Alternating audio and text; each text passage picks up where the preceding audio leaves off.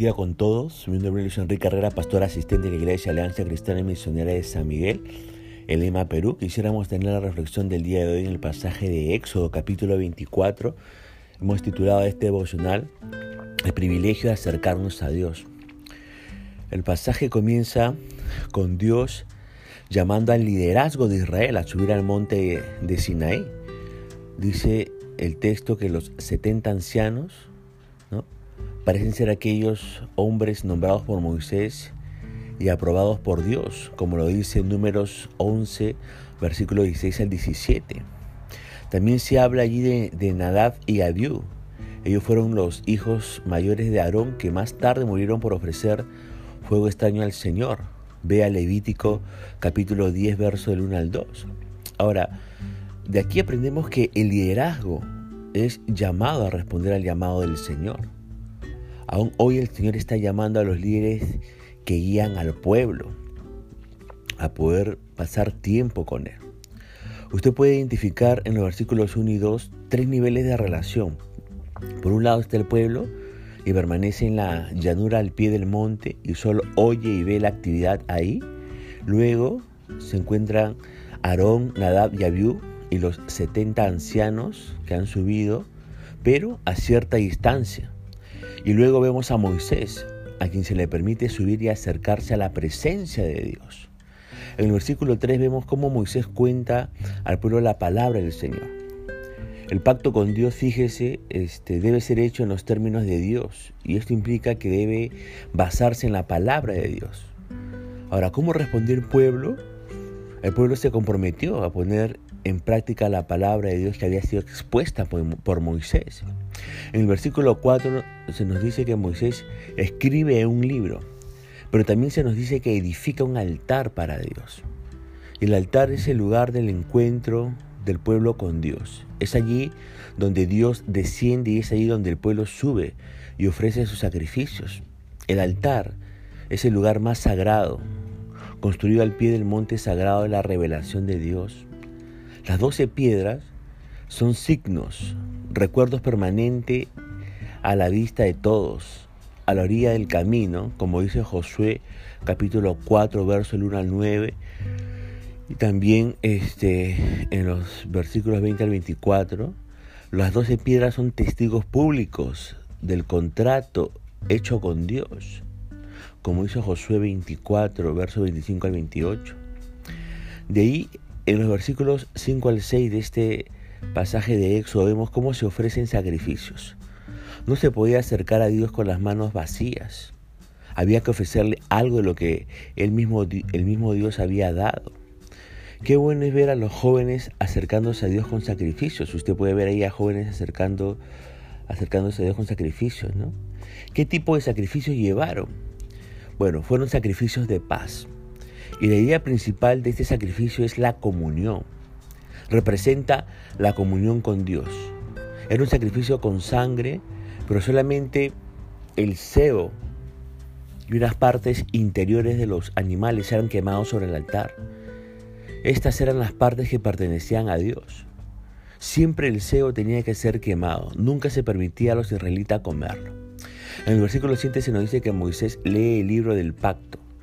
Moisés habló al pueblo, pero también escribió la palabra y después de escribirla, la leyó para ellos. En este pacto Moisés hace énfasis en la palabra que debe ser escuchada, escrita y leída. Si fuera sabio, cuando Dios habla, lo escucharía y él eh, le hablaría por medio de las escrituras, la Biblia. La Biblia, usted sabe, es el libro más vendido porque es la palabra de Dios. Se necesitan unas 56 horas para leerla en su totalidad. Si leyera 40 capítulos por día, acabaría la Biblia en un mes. Si leyera 9 capítulos del Nuevo Testamento todos los días, lo acabaría en 30 días.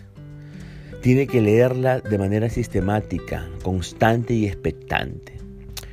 Usted recordará que cuando Satanás atacó a Jesús en el desierto, el Señor lo venció con la palabra de Dios. Por eso decía el salmista en el Salmo 119, verso 11, en mi corazón he guardado tus dichos para no pecar contra ti. Ahora, ¿cómo respondió el pueblo? Ellos respondieron, obedeceremos al Señor. En los versículos 6 y 8 podemos ver el pacto de sangre. La mitad de la sangre se ofreció sobre el altar, representado, representando el momento que Cristo fue al cielo, llevando su sangre para purificar las cosas celestiales, entre comillas. La otra mitad se esparció sobre el pueblo de Israel, como dice el verso 8. Y eso está simbolizando la sangre del nuevo pacto que vemos en Mateo 26, 28, que nos limpia de todo pecado. Como parte del pacto, el pueblo se comprometió a guardar la ley de Dios. En los versículos 9 y 11 vemos a Moisés y a los ancianos que suben al encuentro con Dios. Estos líderes tuvieron un tremendo privilegio. Dice que vieron al Dios de Israel y comieron y bebieron. Qué tremendo momento para ellos, ¿verdad? Nos hace recordar que uno de los grandes privilegios de ser un líder espiritual es que Dios nos permite acercarnos más a Él y disfrutar de su presencia.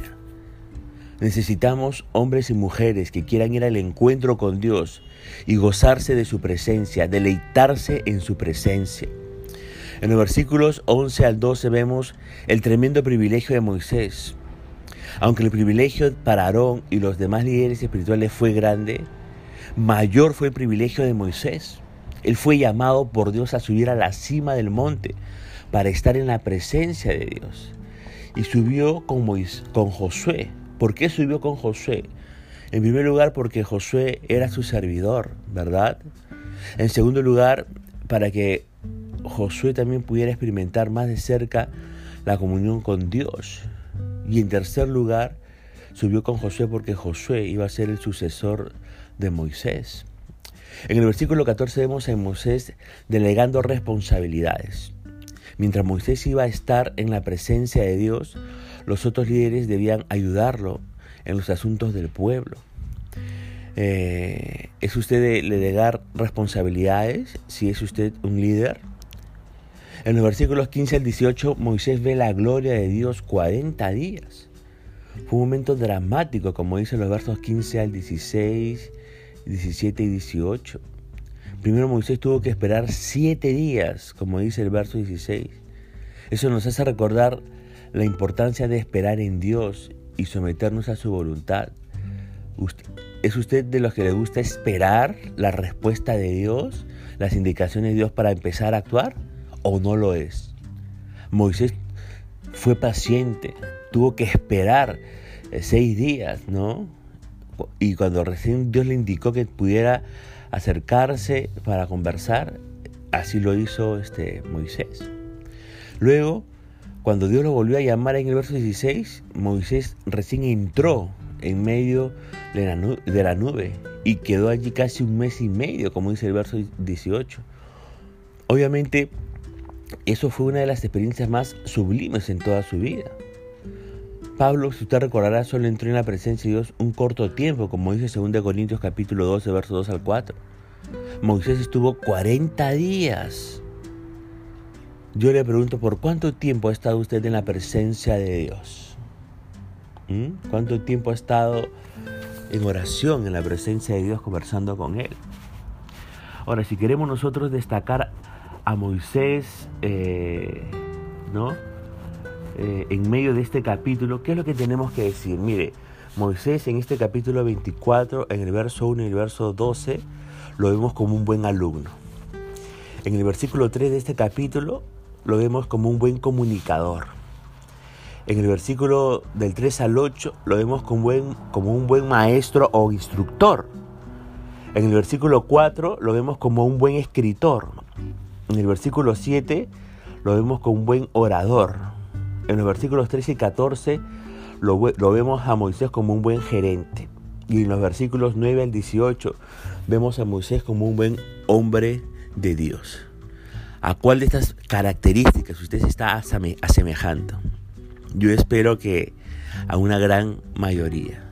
Recuerde que así como Moisés tuvo ese privilegio de acercarse a Dios, usted y yo también tenemos ese privilegio de acercarnos a Dios por medio del Señor Jesucristo el hecho de que él haya muerto en la cruz del Calvario y el velo, eh, dice el texto bíblico que el velo del templo se rasgó de arriba abajo cuando Jesús murió, habiendo dicho consumado es, eso nos abrió la puerta a todos los cristianos, cristianos, a todos los nuevo, para acercarnos a Dios y poder también experimentar de su presencia, su compañía, de su dirección. Así que aprovechemos siempre esa oportunidad que Cristo nos ha dado en la cruz del Calvario para acercarnos a Dios y echar mano de ese privilegio que tenemos nosotros como hijos de Dios. Hasta aquí punto final al devocional del día de hoy, deseando que la misericordia del Señor alcance su vida y Dios mediante conmigo será hasta el día de mañana. Dios le bendiga.